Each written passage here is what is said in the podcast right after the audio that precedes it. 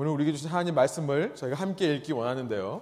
우리 일어나실 수 있는 분들은 일어나셔서 요한복음 1장의 말씀 우리 함께 봉독하기 원합니다. 몸이 불편하신 분들은 앉아 계셔도 됩니다. 함께 일어날 수 있는 분들은 일어나셔서 오늘 나에게 주신 하나님의 말씀이라 우리가 믿고 받기로 원합니다. 요한복음 1장 1절부터 14절까지의 말씀인데요. 저희가 대강절을 맞아서 그동안 봐왔던 마태복음을 잠깐 쉬고 좀 요한복음의 메시지를 앞으로 계속 묵상하려고 합니다.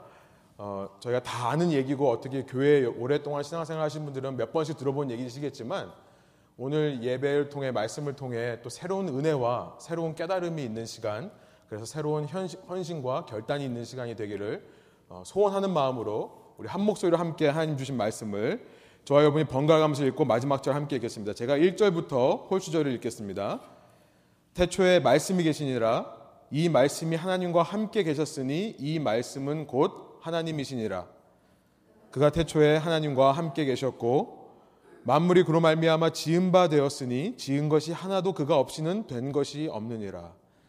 그 안에 생명이 있었으니 이 생명은 사람들의 빛이라. 빛이 어둠에 비치되 어둠이 깨닫지 못하더라. 하나님께로부터 보내심을 받은 사람이 있으니 그의 이름은 요한이라. 그가 증언하러 왔으니 곧 빛에 대해 증언하고 모든 사람이 자기로 말미암아 믿게 하려 함이라. 그는 이 빛이 아니요 이 빛에 대하여 증언하러 온 자라. 참 빛 곧 세상에 와서 각 사람에게 비치는 빛이 있었나니 그가 세상에 계셨으며 세상은 그로 말미암아 지은 바 되었으되 세상이 그를 알지 못하였고 자기 땅에 오매 자기 백성이 영접하지 아니하였으나 영접하는 자 곧 그 이름을 믿는 자들에게는 하나님의 자녀가 되는 권세를 주셨으니 이는 혈통으로나 육정으로나 사람의 뜻으로 나지 아니하고 오직 하나님께로부터 난 자들이니라. 우리 함께 읽겠습니다. 말씀이 육신이 되어 우리 가운데 거하심에 우리가 그의 영광을 보니 아버지의 독생자의 영광이요 은혜와 진리가 충만하더라. 아멘. 함께 앉으셔서 기도하고 말씀 나누겠습니다. 하나님, 오늘 이 말씀을 살아계신 주님께서 저에게 들려주시는 주님의 음성으로 받을 수 있도록 성령께서 이 시간 저희의 마음과 생각에 주장하여 주십시오. 어렵기도 하고 또 많이 들어본 익숙한 말씀이기도 하지만 이 가운데서 새로운 은혜와 새로운 결단과 새로운 찬양이 있을 수 있도록 인도하여 주셔서 언제나 새 노래로 찬양받기를 원하시는 우리 하나님 앞에 새로운 마음과 결단을 가지고 주 앞에 서는 시간 될 수 있도록 인도하여 주시고 저의 마음뿐만 아니라 이 마음으로부터 나오는 우리의 행실까지도 일주일의 삶뿐만 아니라 평생토록의 삶이 이 예배를 통해 달라지고 변화되는 시간 될 수 있도록 인도하여 주십시오. 특별히 이 가운데 아직 주님을 구주로 영접하지 못한 주님의 사랑하는 자녀들이 있다면 이 시간 얼마나 주님께서 그들을 사랑하시고 품기 원하시는지를 깨달아 알 수 있도록 인도하여 주시고 그래서 그 사랑에 반응할 수 있는 시간 될 수 있도록 성령께서 역사하여 주십시오. 감사드리며 예수 그리스도의 이름으로 기도합니다. 아멘. 네, 지난 시간 말씀드렸듯이 교회력으로 철치 캘린더로 12월 25일 크리스마스 전 4주 기간을 가리켜서 대강절이라고 한다고 했습니다. 예, 대강절 영어로는 Advent, 오심, coming이라는 뜻이에요. 오심을 기다리는 시간이죠. 연말이 다가올수록 세상은 너무나 바빠집니다. 직장도 바빠지고 할 일도 많고 만날 사람들도 점점점 많아지는 것이 연말이에요. 또 크리스마스를 앞두고 세상을 보니까 요즘 세상은 쇼핑하느라고 물건 사느라고 정신이 없는 것 같습니다. 그러나 믿는 사람들은 이렇게 분주하고 바쁜 삶 가운데서 기다리는 사람들이 믿는 사람들인 것입니다. 무엇을 기다립니까? 크리스마스를 기다리는 거예요. 누구를 기다리는 겁니까? 그 크리스마스의 주인공이신 예수 그리스도를 기다리는 거죠. 2000년 전에 이 땅에 우리와 똑같은 갓난아이로 태어나신 예수님을 기다리는 것입니다. 1년 중 제가 제일 좋아하는 시즌이 이 애드벤트, 대강절 시즌이라고 제가 매해 지금 말씀드리는 것 같습니다. 거리마다 빨간색으로 이렇게 치장을 하고요. 또 화려한 불빛으로 치장하기 때문만에 제가 이 시즌을 좋아하는 것은 아닙니다. 가는 곳마다 캐롤송이 울려 퍼지기 때문만에 제가 이 시즌을 좋아하는 것도 아닙니다. 받을 선물들을 기대하며 기다리기 때문에만 좋아하는 것이 아닙니다. 제 큰 아이가 주원이라는 5살짜리 아이인데요. 아빠 선물이라고 포장지도 안 쓰고 휴지를 둘둘 말아가지고 지금 저희 집 크리스마스 트리 밑에 갖다 놨어요. 이제 빨리 크리스마스가 와서 그 안에 뭐가 들었는지 참 궁금합니다. 사실은 궁금해 죽겠어요. 근데 제가 꼭 그것 때문에만 크리스마스를 기다리는 것이 아닙니다. 제가 이 시즌을 너무나 좋아하는 이유는요, 이 대강절 시즌에는요 모든 믿는 자들뿐만 아니라 세상에 있는 사람들, 믿지 않는 사람들, 온 세상들이요 자신들의 중심이신 예수님께 그 어느 때보다도 더 자연스럽고 더 진지하게 관심을 가지는 시간이기 때문에 제가 이 대강절을 좋아하는 것입니다. 한 해 동안 예수님에 대해서 관심 없던 사람들도요, 한 해 동안 예수님을 중심으로 살지 않던 사람들도 이때가 되면 예수의 탄생일을 기다리고 반기는 것이죠. 크리스마스가 있기 때문에 참 즐겁고 좋다, 다행이다라고 생각하는 것입니다. 그렇기에 이 한 해 동안에 1월부터 12월 동안에요, 이 대강절 시즌이요, 저는 그런 생각을 해봤어요. 믿는 사람들이 가장 담대해지는 시간이 아닌가 생각을 해봤습니다. 이전까지는 예수님 믿는다는 것이 왠지 부끄러우는데요, 이 시기만 되면 그리스도인들의 어깨가 펴지는 거죠. 말하고 행동하는 것에 당당함이 생겨나는 것입니다. 어디 가서 예수라는 말하기가 좀 더 자연스러워지는 시기가 되는 거예요. 여러분, 한 해 동안 전도하기 주저하셨거나 머뭇거리셨던 분들이 있다면 여러분 오래 기다리셨습니다. 이 12월 대강절을 마음껏 활용하시고 이용하시기 바랍니다. 기회를 봐서 복음을 전하려고 했던 주위의 사람들이 있다면요, 또 기회 봐서 예수님의 사랑을 나누어 주고자 했던 사람들 주위에 있다면 여러분 이 기간 동안에 당당하게 말씀을 나누고 사랑을 전해주시기 바랍니다. 혹 이 자리에 모든 세상의 중심이 예수 그리스도다라는 말이 잘 이해가 되지 않는 분들이 있다면, 아, 크리스마스는 그냥 쇼핑하고 선물 주고받고 사랑하는 사람들과 함께 시간을 보내는 할로데이지, 공휴일이지 예수님께 관심을 갖는 시간은 아니라고 생각하시는 분들이 있다면 잘 오셨습니다라는 말씀을 드리고 싶어요.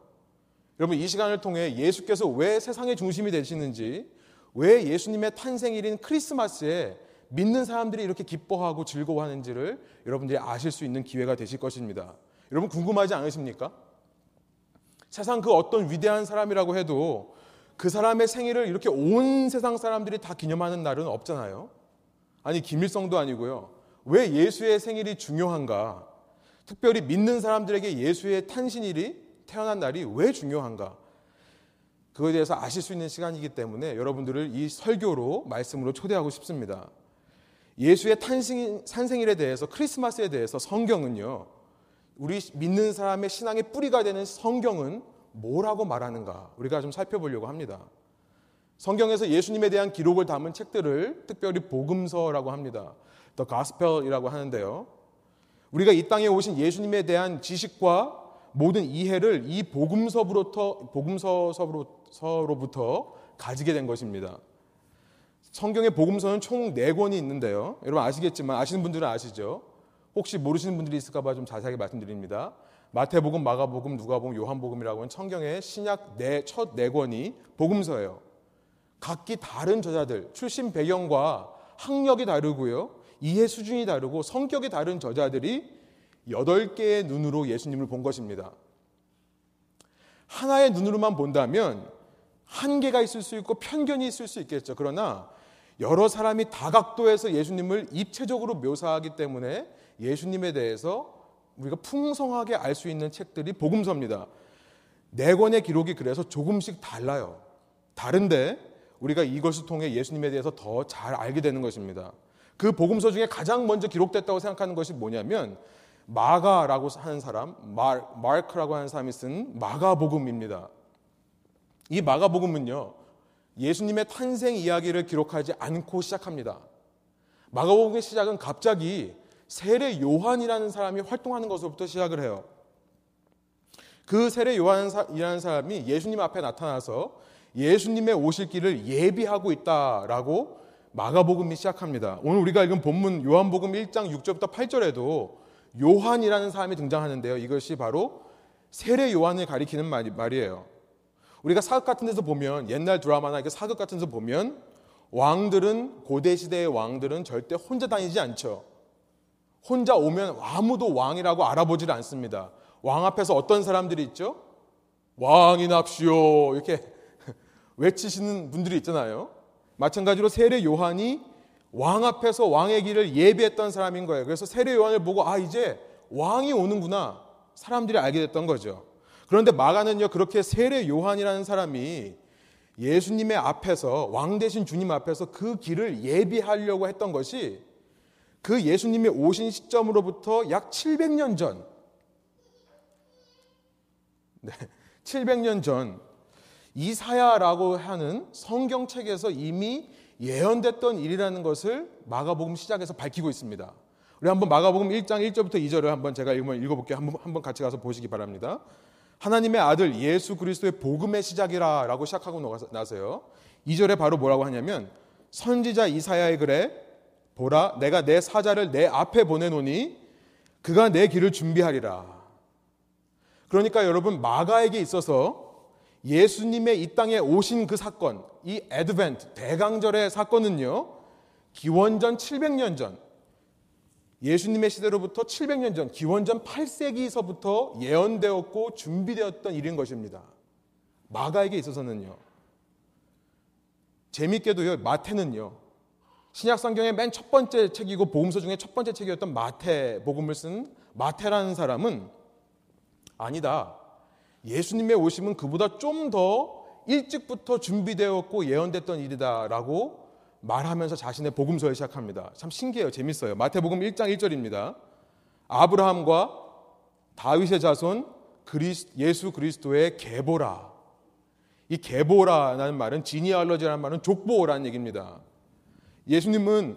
마태는 이 예수님의 족보를 시작하면서 이 예수의 탄생은 예수님의 오신 시점으로부터 약 1000년 전 다윗 왕 때 기원전 1000년이거든요. 다윗 왕 때 하나님께서 다윗 왕에게 주셨던 그 언약이 이루어진 거다라고 말하면서 시작하는 거예요. 아니, 그보다 더 뒤에 예수님이 오신 시간으로부터 2000년 전에 있었던 아브라함이라는 인물에게 주셨던 약속, 아브라함 언약, 창세기 22장에 나와 있습니다.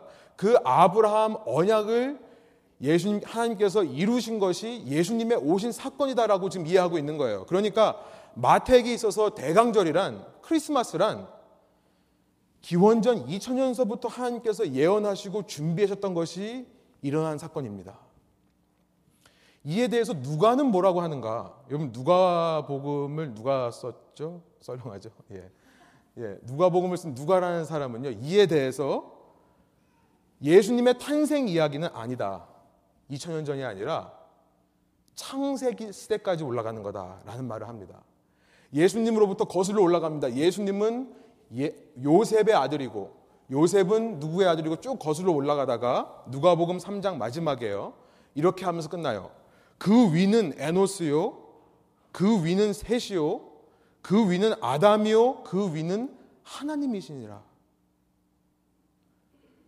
이 복음서를 쓴 사람들이요 이런 의도로 쓴 것은 아닙니다. 그러나 이 복음서의 시작을 보면서 참 재밌었다고 느꼈던 것이 뭐냐면 마치 이 땅에 오신 예수님이 얼마나 오랫동안 계획되고 준비되었다는 것을 서로 경쟁하듯이 이렇게 얘기하는 거예요.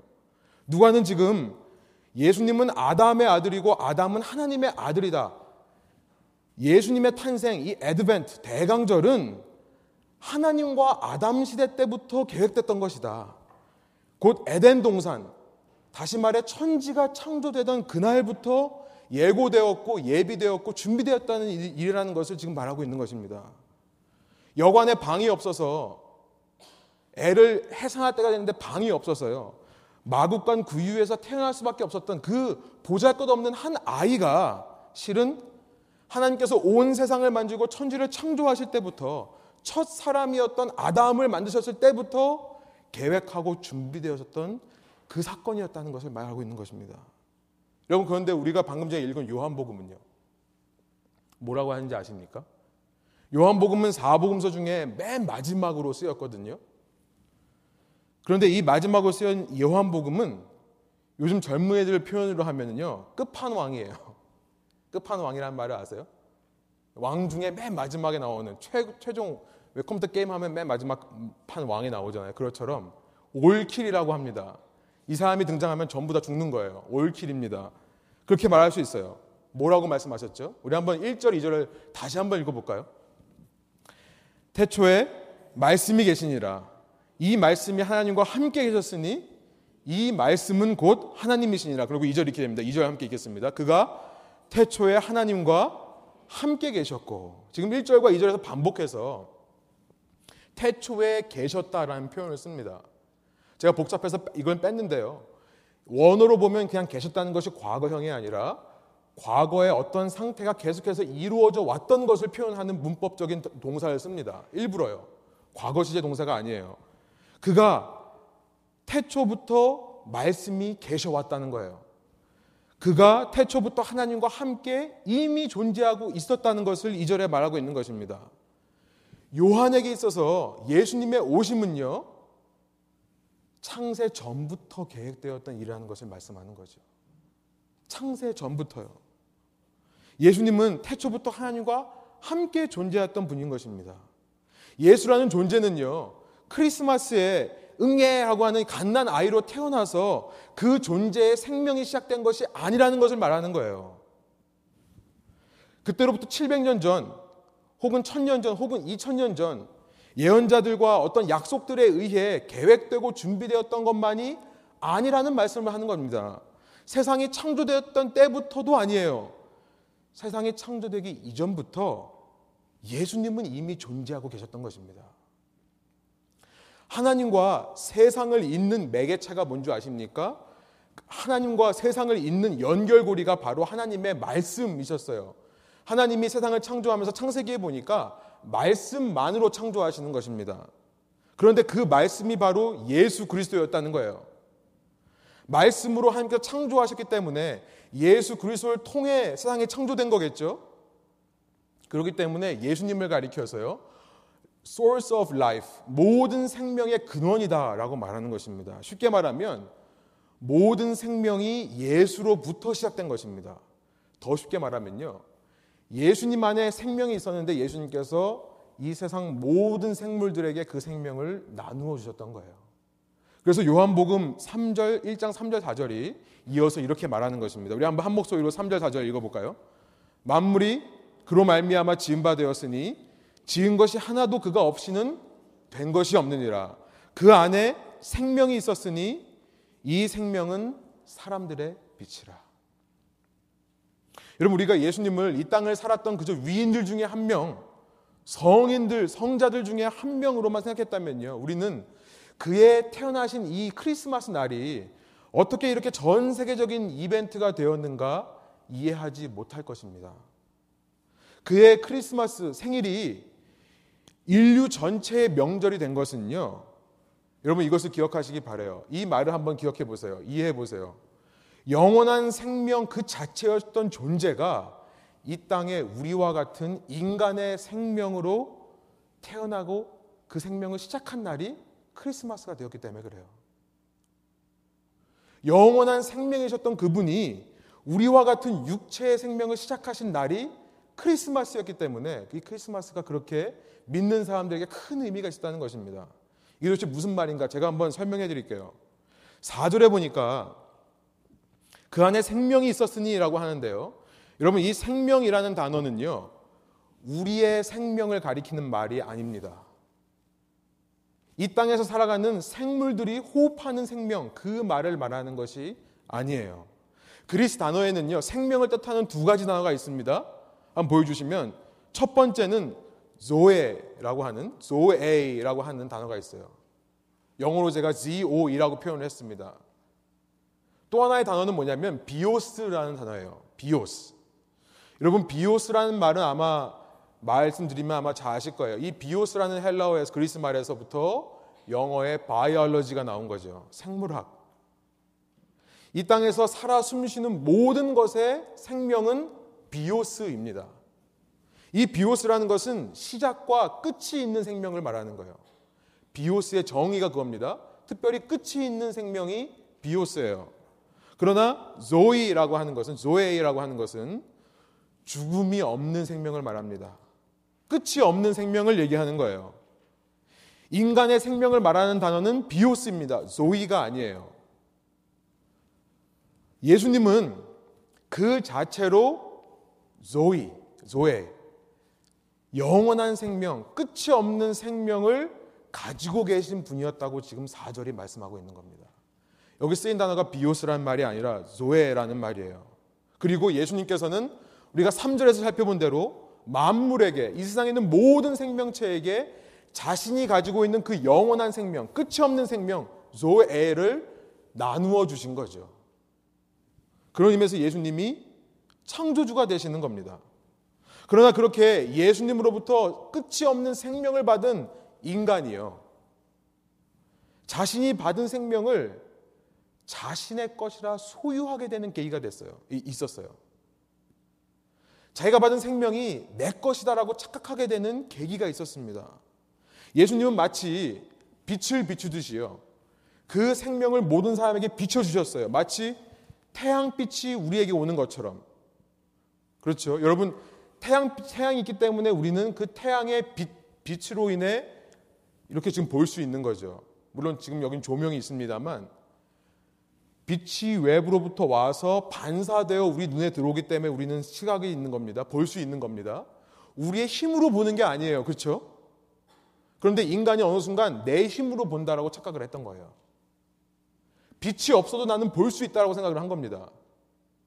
이런 빛이 있어야 따뜻한 열기가 전해지는 것입니다. 그렇죠? 태양이 없으면 봄, 여름, 가을, 겨울이 있을 수 없어요.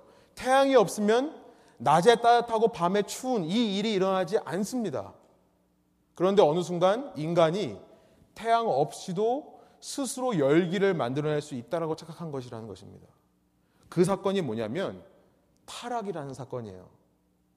영원한 생명을 예수께서 빛비추셨는데 내가 예수님 없이도 영원히 살 수 있다라고 착각을 한 거예요.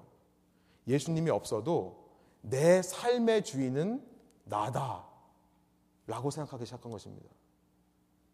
여러분, 이 타락의 결과로 어떤 일이 일어나냐면요, 예수님 없이도 내가 살 수 있다고 생각하니까 하나님의 말씀이신 예수님을 거부하는 거죠. 거기서부터 불순종이 나오는 것입니다. 그 불순종의 죄로, 슬라이드 보여주십시오. 인간이 소유한 조에라는 것이, 밑에 화살표가 있는 거예요. 그 다음 슬라이드.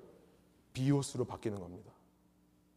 인간은 본래 예수님으로부터 조에를 받았는데, 영원한 생명을 받았는데, 예수님 없이도 내가 생명을 유지할 수 있다, 하나님의 말씀을 거부하는 불순종으로 말미암아 예수님과의 관계가 끊겨버리니까 비오스가 되는 거예요. 죄의 결과로 사망이 이 세상에 들어오는 것입니다. 언젠가 끝날 수밖에 없는 생명이 되어버린 거예요. 여러분, 근데 진짜 기가 막힌 일이 있어요. 이렇게 비오스가 돼버린, 언젠가 끝이 날 수밖에 없는 잠깐 동안의 이 땅에서의 생명을 사는 존재들이요, 이 비오스 안에서, 끝이 날 수밖에 없는 생명 안에서 스스로 만족하며 산다는 것입니다. 이것이 기가 막힌 일이에요. 타락의 결과로 진짜 무엇이 좋은 건지, 무엇이 진짜로 기쁜 건지를 잊어버린 자들이요, 세상에 끝나버릴 수밖에 없는 삶 속에서 만족과 기쁨을 찾는 거예요. 영원한 생명에 대해서는 무감각해지고요, 눈에 보이는 것만을 따라가게 되는 것입니다. 9절부터 11절에 나와 있는 말씀이 그러라고 생각합니다. 우리 한번 9절부터 11절 한번 한 목소리 읽어볼까요? 요한복음 1장 9절에서 11절입니다. 참빛 곧 세상에 와서 각 사람에게 비추는 빛이 있었나니 그가 세상에 계셨으며 세상은 그로 말미암아 지은 바 되었으되 세상이 그를 알지 못하였고 자기 땅에 오매 자기 백성이 영접하지 아니하였으나. 예수님은 자기 속에 있는 생명, 영원한 생명을 빛처럼 비춰주시기를 원했는데 세상이 알지 못한다는 거죠. 세상이 영접하지 않는다는 거죠. 마음 한구석에 영원한 생명을 잃어버렸기 때문에 늘 허망함과 갈급함이 있습니다. 인간은요, 늘 갈급해해요. 영혼을 사모하는 마음이 우리 속에 있는 거예요. 그렇기 때문에 이 땅을 살면서 이 땅이 허무하고 허황된다는 사실을 알아요. 그러나 그 마음을 오히려 더 많은 세상의 것으로 채우려고 하는 것입니다. 세상의 것을 더 누려서 그 공허한 마음을 만족시켜 보려고 하는 어리석음이 있는 것입니다. 여러분, 이런 어두운 현실을 향해 예수님께서 하신 일이 무엇입니까? 11절에 방금 전에 읽었지만요, 하얀 글씨 보세요. 자기 땅에 왔다라고 되어 있습니다. 자기 땅에 오시는 거예요. 그럼에도 불구하고 포기하지 않고 계속해서 예수님은 자신의 생명의 빛을 비추시기 원하시는 거예요. 사실을 우리가 알게 되는 것입니다. 어떻게 그 빛을 비추셨습니까? 예수님께서 어떻게 그럼에도 불구하고 계속해서 그 생명의 빛을 비추셨습니까?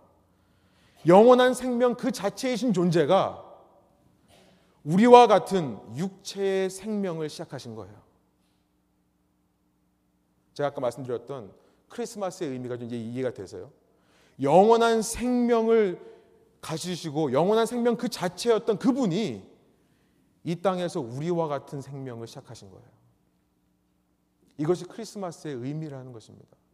14절의 말씀이에요. 우리 한번 한 목소리로 힘차게 14절 말씀 한번 읽어보겠습니다.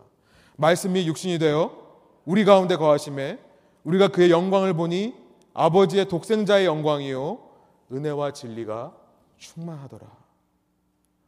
조에가 영원한 생명이 스스로 비오스가 되어주시는 거예요.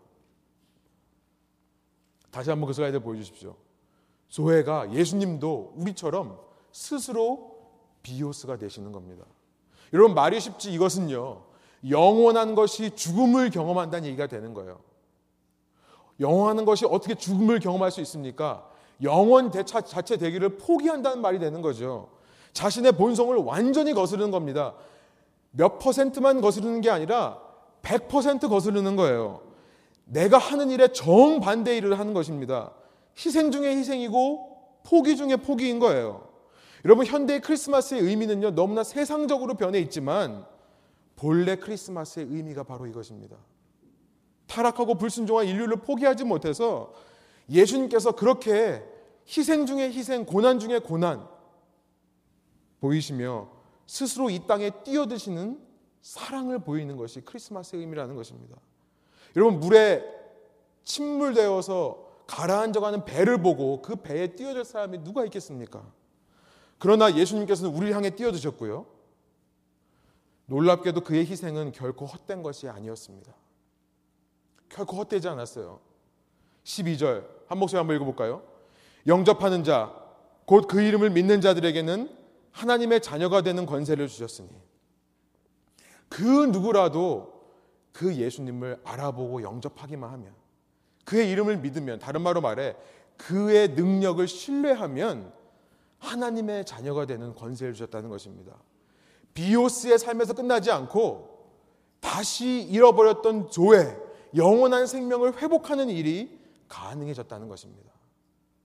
그래서 우리가 알고 있는 복음 중에 복음이라고 할 수 있는 요한복음 3장 16절에 이렇게 말하는 거죠. 하나님이 세상을 이처럼 사랑하사 독생자를 주셨으니 이는 그를 믿는 자마다 멸망하지 않고 영생을 얻게 하려 하심이라. 이터널 라이프, 조에입니다. 영원한 생명을 예수 그리스도를 통해 얻게 하는 것. 여러분, 크리스마스 기적이라는 것이 있다면 바로 이것이 기적인 줄 믿습니다. 빛이 어두움에 비치니까 어두움이 그 빛을 이겨내지를 못하는 거예요. 빛이 어둠에 비치니까 그 어둠 가운데서 소망 없던 인생들이 빛으로 돌아오는 것입니다. 여러분, 저는 5절의 말씀, 오늘 본문 5절의 말씀 돌아가 보면요, 5절의 말씀의 의미가 이거라고 생각합니다. 우리 한번 한 목소리 읽어볼까요? 빛이 어둠에 비치되 어둠이 깨닫지 못하더라. 한글 번역으로는 깨닫지 못하다라고 번역해 있지만 원어의 의미는, 영어 번역이 이걸 참 잘 살렸는데요, 원어의 의미는요, 이기지 못하다라고 번역하는 것이 더 맞는 것 같습니다. 한번 보여주세요. 다시 한번 읽어볼까요? 빛이 어둠에 비치니 어둠이 이기지 못하더라. 어둠이 이기지 못하더라. 놀랍게도 세상이 그 빛을 이기지 못하게 되는 것입니다. 아니, 예수라는 사람은 이미 십자가에 죽고 없지 않습니까? 아니에요. 죽음으로 끝난 것이 아닙니다. 그는 본질상 죽음에 머물 수 있는 존재가 아니었습니다. 잠깐, 우리를 위해 잠깐 사망을 경험하셨지만 그는 본성대로 다시 살아나셔서 부활하신 육체로 원래 당신이 계시던 자리, 하나님 옆자리에 가서 지금도 살아계시는 분이십니다. 그래서 그를 믿는 사람들도 똑같이 예수님처럼 이 땅에서 비오스를 살다가 잠시 죽음을 경험하지만 예수님처럼 부활하여 소에 영원한 생명을 선물로 받아 하나님의 자녀가 되어 영원히 하나님과 함께 거하게 되는 것. 여러분, 이것이 복음이라는 거예요. 기독교 신앙의 중심이고 이 복음이 그 어느 때보다 살아 역사하는 계절이 이 대강절이 되는 것입니다. 우리가 예수님을 믿는다면 우리도 예수님처럼 똑같이 죽음을 넘어 부활하여 영원히 살게 되는 것입니다. 이 세상에 그의 생명의 빛이 비치니 그렇게 영원한 생명을 회복하는 자들이 생기더라라는 말을 지금 5절이 하고 있는 것입니다. 여러분, 이것이 다시 말씀드리지만 우리가 붙들어야 될 크리스마스의 기적인 줄 믿습니다. 바로 이 자리에 여러분 예수님을 믿는 분들이 있다면 여러분 자체가 크리스마스의 기적인 줄 믿으시기 바라요. 여러분, 믿음이 없으셨던 분들도 이 시간 이 복음의 진리를 받아들이신다면 크리스마스의 기적이 여러분 삶에 일어나는 줄 믿습니다. 주 3세기를 살았던 로마의 황제가 있습니다. 한국말로 보니까 아우렐리아누스라고 되어 있는데요, 영어로는 아우렐리안이라고 되어 있습니다. 주후 3세기니까 200년대 중반을 살았던 왕이에요. 그런데 이 왕이 제정한 날이 하나 있는데요, 여기 주보에도 있습니다. 솔 인딕터스라는 공휴일을 제정했습니다. 그는요, 태양신을 섬겼던 사람이에요. 여러분, 윈터 솔스티스를 아시죠? 동지 아시죠? 1년 중에 가장 뭐가 길죠? 예, 어둠이 긴 날이 윈터 솔스티스입니다. 이 사람이 언젠가 한번 생각해 보니까 세상은 점점 동지에 가까워지면서 밤이 길어지는데 그럼에도 불구하고 여전히 변함없이 빛을 발하고 있는 그 태양신이 너무나 대단한 거예요. 그래서 그 태양신을 기리기 위해 윈터 솔스티스를 중심으로 당시 동지를 중심으로 해서 솔 인딕터스라는 공휴일을 제정합니다. 그날이 12월 25일입니다. 솔 인딕터스라는 말은요, 인딕터스라는 말이 인빈서블이라는 말로 영어에 나왔는데요, 그 누구도 이길 수 없는 The Invincible Sun, 그 누구도 정복할 수 없는, 그 누구도 이길 수 없는 무적의 태양이라는 뜻이에요. 여러분, 이후 한 세기가 지나서 4세기에 로마가 그토록 핍박하던 기독교가 로마의 국교가 되었습니다. 나라의 종교가 되었어요. 이후 중세시대가 있었는데 중세시대에 사는 크리스천들은요, 어둠이 결코 이길 수 없는 것은 태양이 아니라 예수 그리스도다라는 의미로요, 이 날에 크리스마스를 제정하게 된 것입니다. 여러분, 성경 어디에 봐도 12월 25일이 예수님 태어난 날이라는 증거 없습니다. 그래서 많은 사람들이 이 이방인 종교, 이 젠타일 릴리전, 이방인 종교에 기반을 둔 크리스마스는 지키지 말아야 된다. 교회 안에서도요, 크리스마스를 지키지 않는 사람들도 있습니다. 이걸 모르는 게 아니에요. 우리가 알면서도 왜 크리스마스를 지켜야 되는가? 우리 신앙의 선배들이 그전까지 로마 왕국에서 지켜오던 이 날을 의미를 바꿔버린 거죠. 1년 중에 가장 어둠이 길 때, 그 어둠도 이기지 못하는 것은 예수 그리스도다라고 의미를 바꾸었던 거예요. 여러분, 오늘날 우리가 크리스마스를 지켜야 되는 이유가 있다면 태양신으로부터 유래했기 때문에 지키는 것이 아닙니다. 여러분, 그 태양신을 계속해서 섬겼다면 저는 장담하고 확신하게 말씀드릴 수 있어요. 오늘날 크리스마스가 이렇게 전 세계적인 인기를 끌지 못했을 거라 생각합니다. 그날이 계속해서 태양신을 섬기는 날이었다면요, 로마의 한 종교로 끝나버렸을 거예요.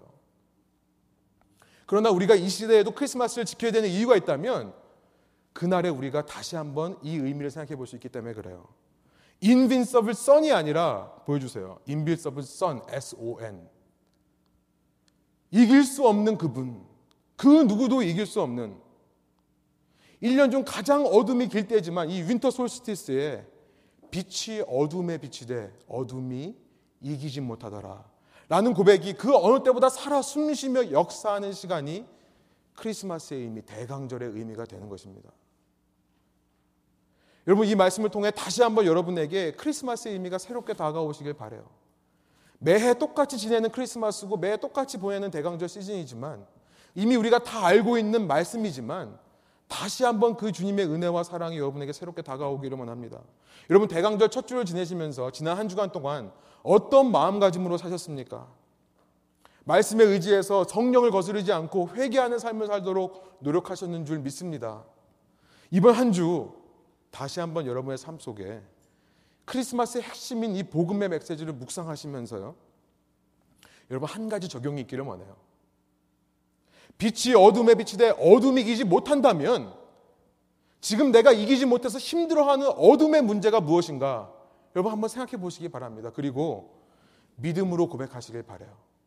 여러분, 이번 한 주간 동안 여러분이 붙들어야 될 말씀 이겁니다. 빛이 어둠에 비치되 어둠이 이기지 못하더라. 믿음으로 고백하시길 바라요. 우리 한 목소리 한번 고백해 볼까요? 빛이 어둠에 비치되 어둠이 이기지 못하더라. 다시 한번요. 빛이 어둠에 비치되 어둠이 결코 이기지 못하더라. 여러분, 이 메시지를 가지고 한 주간을 사시며 승리하시는 여러분의 인생 되시기를 소원합니다. 아직 크리스마스의 복음의 메시지가 아직 좀 나와 어울리지 않는 것 같다 느끼시는 분들이 있습니까?